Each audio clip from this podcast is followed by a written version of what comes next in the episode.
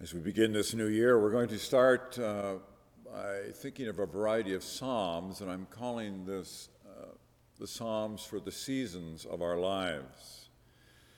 Interesting that scholars working on the Psalms often divide the Psalms into three sections, and they refer to them as Psalms of orientation. When life is going pretty well, we give thanks to God, Psalms of orientation. And then there are Psalms of disorientation, or we often call laments, where times aren't going so well. Lots of those in the Psalter. And then, thirdly, there's a group known as Psalms of reorientation, where we're coming out of times that are upsetting and back into a time of more resonance and consonance with our understanding of the world. So, Psalms of disorientation. Well, first of all, orientation, disorientation, reorientation.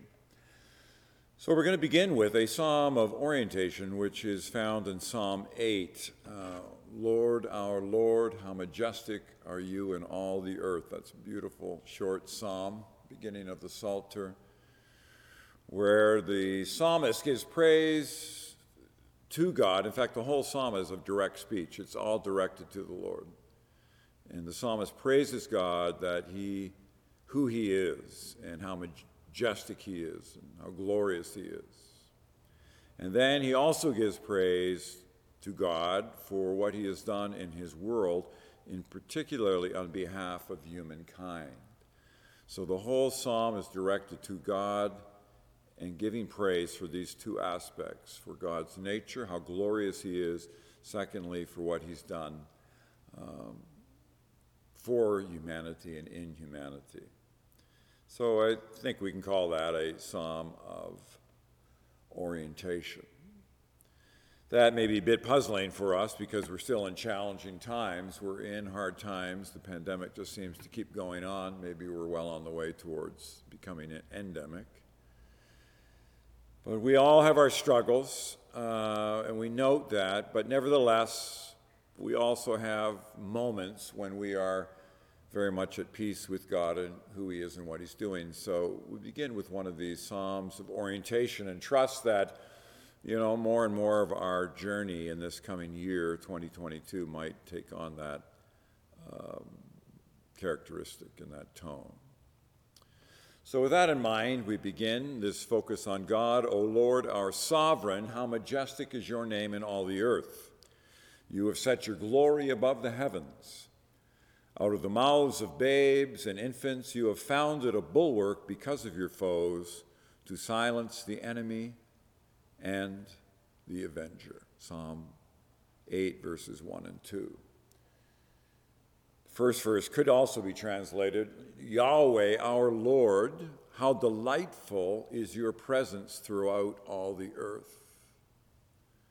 So you'll note it's, it's, it's a reference in relationship to God. O Lord, our Lord. It's, it's, we are in covenant with God, we are in relationship with Him. And it's it's a recognition of this dynamic of being with God, that He is there for us. He is our God, who's in relationship with us, and hence we, we give Him praise. And we praise Him above the heavens, and we also praise Him in the cradle, we see in verse 2. Above the heavens and in the cradle, and we give praise to God for who He is and what He has done for us.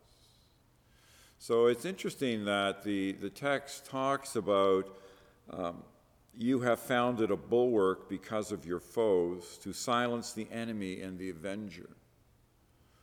So we recognize that uh, God is God. God has created this amazing world, but there, but there are forces of resistance. There are adversaries. And it's interesting here that the response here that overcomes the, the adversaries is one of praise. So, for example, in verse 2, uh, in the NIV, it's translated, From the lips of children and infants, you have, you have ordained praise. So the enemies are there, but the enemies are driven back by praise. The infants and the children giving praise just naturally to God, this drives back the forces of negativity and pessimism and, and of evil. Think way back to the story of the children of Israel coming into the land of Canaan, and they come to Jericho, this walled city. And you remember the story that they are told to walk around the city many times, seven times, I think. They walk around, and then they give a great shout of praise, and the walls start tumbling, start tumbling down, crumbling. Well, that's a bit of the picture that we have here. The children giving praise, the infants giving praise, and the enemies are driven back. So it's, it's a lovely idea and recognizes God's sovereignty over, over his universe. It's interesting that Jesus cites this very psalm, these very verses, in Matthew 21, uh, verse 16, when he's just finished. He's come into to Jerusalem on Palm Sunday. And the religious leaders of the day are hearing the children giving praise to God for, for this one who's coming in riding on a donkey. And they're all upset. And they're saying, Don't you hear, Jesus, what these children are saying? They are lauding you. You know, who are you? Tell them to stop. And Jesus' response is, They say, Do you hear what they are saying? And Jesus said to them, Yes, have you never read, out of the mouths of infants and nursing babies, you have prepared praise for yourself. He cites this very psalm in such a key day, Palm Sunday, saying that if you don't give praise, the children will give praise. And he cites back to this verse of praise, driving back the enemies of God. And so the psalm then begins with this recognition that God is a great God. He is majestic, He is glorious, He is powerful, and He is over His creation. That's where it begins. I wonder, by the way, could praise have that kind of power in our own lives? Can praise drive back the enemies? You know, here we are in Weston, it's a pretty tough part of town, and there are lots of challenges here. Could not praise be more and more a sense of who we are personally and collectively to drive back the powers of negativity? Interesting that Jesus cites this. So, Psalm 8, 1 and 2, giving praise to God for his glory, for his majesty. And then the psalmist continues When I look at your heavens, the work of your fingers, the moon and the stars that you have established. Note the work of your fingers, but you've created the moon, you've created the stars. What are human beings that you are mindful of them, mortals that you care for them? So it raises this second part of the question, which is so, or the psalm, which is important. Who are and what are human beings that you are mindful of us and that you care for us? when we look at your universe, how, how amazing, incredible your universe is. I note I saw a verse in Isaiah 40, uh, which Isaiah the prophet gives praise to God. Lift up your eyes on high and see. Who created these? Who brings out their host and numbers them, calling them all by name? because he is great in strength, mighty in power, not one is missing. God creating the universe, trillions of stars, and he calls them all by name. It speaks of the detail of God in his creation.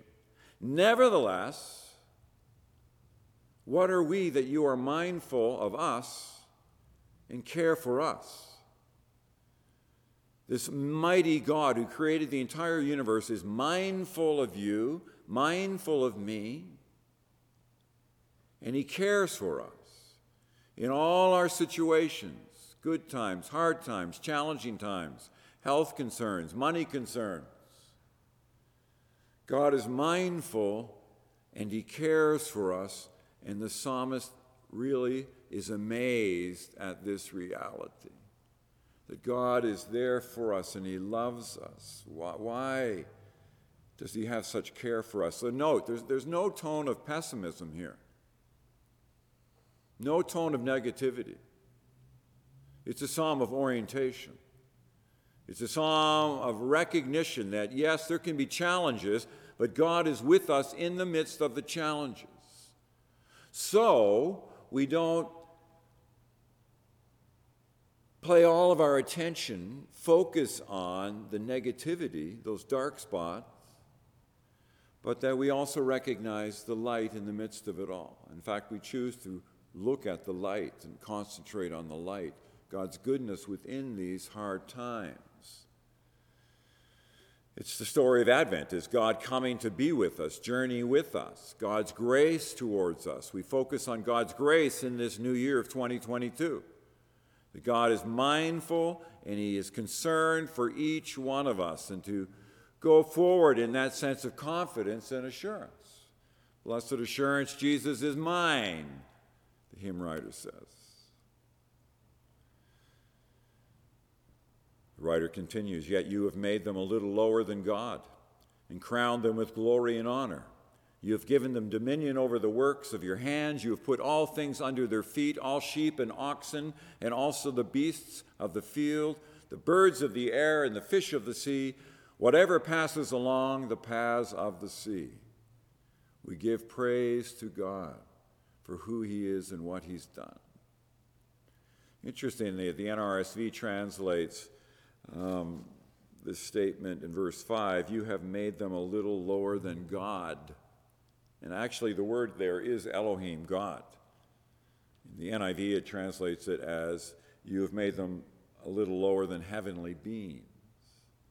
But the, the, the idea is the same that God has made us these important creatures on planet Earth, that we are God's regents, we are God's viceroys, and we are to care for His planet and not bring ruin to His planet.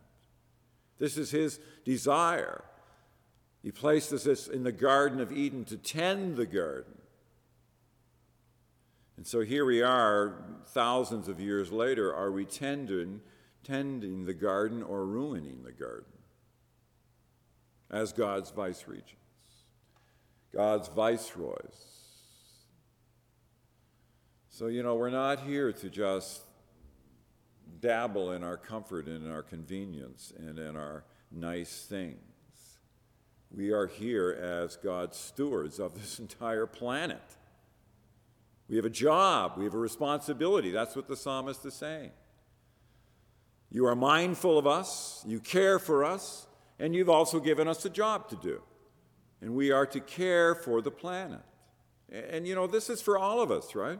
Doesn't matter what our political persuasions are, you're this party or that party we are called as God's children to care for His planet and not just dwell on what makes me feel happy in this moment. See, that's one of the big distractions.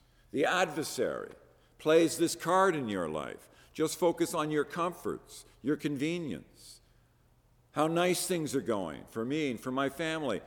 That's what the adversary is playing. And we forget that we have a responsibility to care for God's world. You know, this isn't just for green people or eco people. As Christians, we all have a responsibility in stewardship for God's planet. That's just the way it is. We're called to take up our task because God is mindful of us. We are the consciousness of the planet. We know that, eh? Humanity is the consciousness of the planet. We are the ones who think about what's going on in this world. Not, not, not sheep and the goats and the donkeys and the horses. They're just enjoying who they are in the moment. We are called to give reflection on these sorts of things. It's part of who we are, part of our job. And you know what? The psalmist finds joy in that. The psalmist finds encouragement in that. That I've got a task that is really meaningful to do and I will tend my garden for God. That's can be our response. So in our day of global care and concern, you know, where, where are we on all that? What's our response to Psalm 8? You'll note that the psalm ends with verse 9, O Lord, our sovereign, how majestic is your name in all the earth. Verse 1 and verse 9, they're bookends of praise in this psalm. Begins this way and ends exactly the same. To praise God for who He is, and to praise God for the role that we have to play in His creation as His children. Last week we talked about us being a holy priesthood, a holy nation, called to offer spiritual sacrifices acceptable to God. You know, the adversary wants us to forget all that. What's this stuff about making spiritual sacrifices acceptable to God? Come on, live your life, enjoy it. Peter saw it differently. Encourages us to be and become that people of God. So, when we come to the end of this psalm of orientation, what is it saying? Well, one, it's reminded that God is the subject and object of our praise. The whole psalm is direct speech to God. God is to be your center and my center of our entire worldview. God and my relationship to God, Father, Son, Holy Spirit.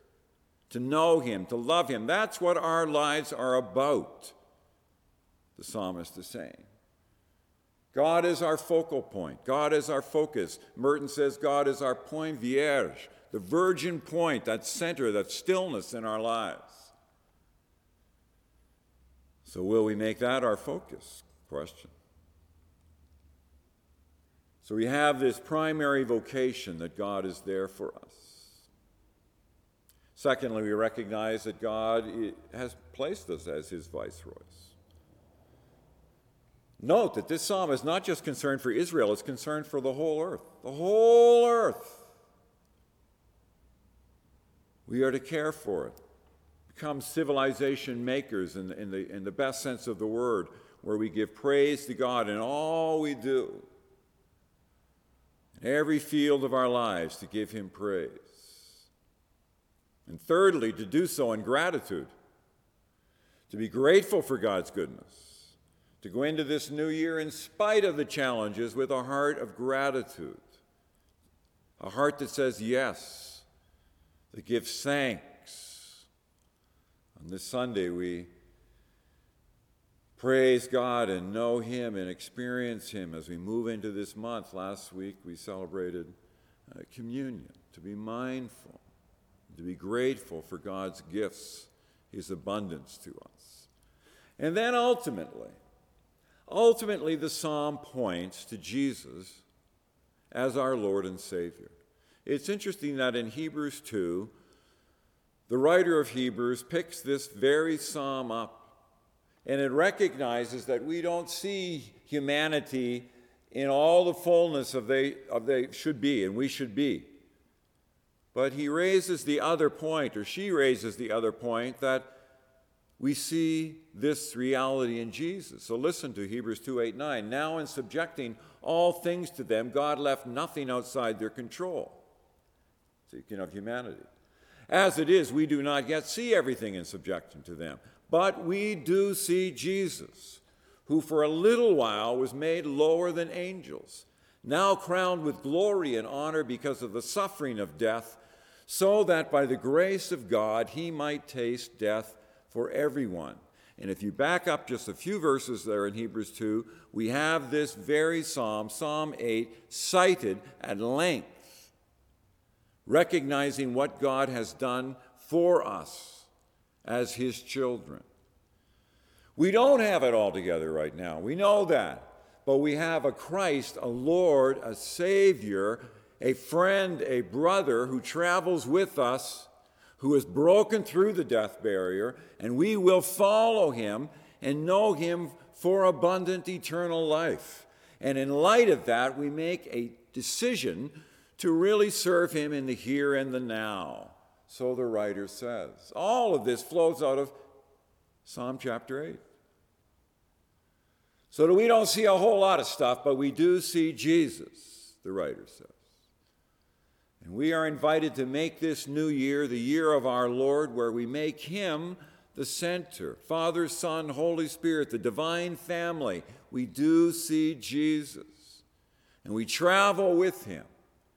And we do so so that God's name is glorified, Christ's name is glorified, and we lift them up through the power of the Holy Spirit. May we do so reminded through the psalm of orientation. God's goodness extended towards you, to your family, to me, to our church, to our world. Let's receive it. In Jesus' name, amen.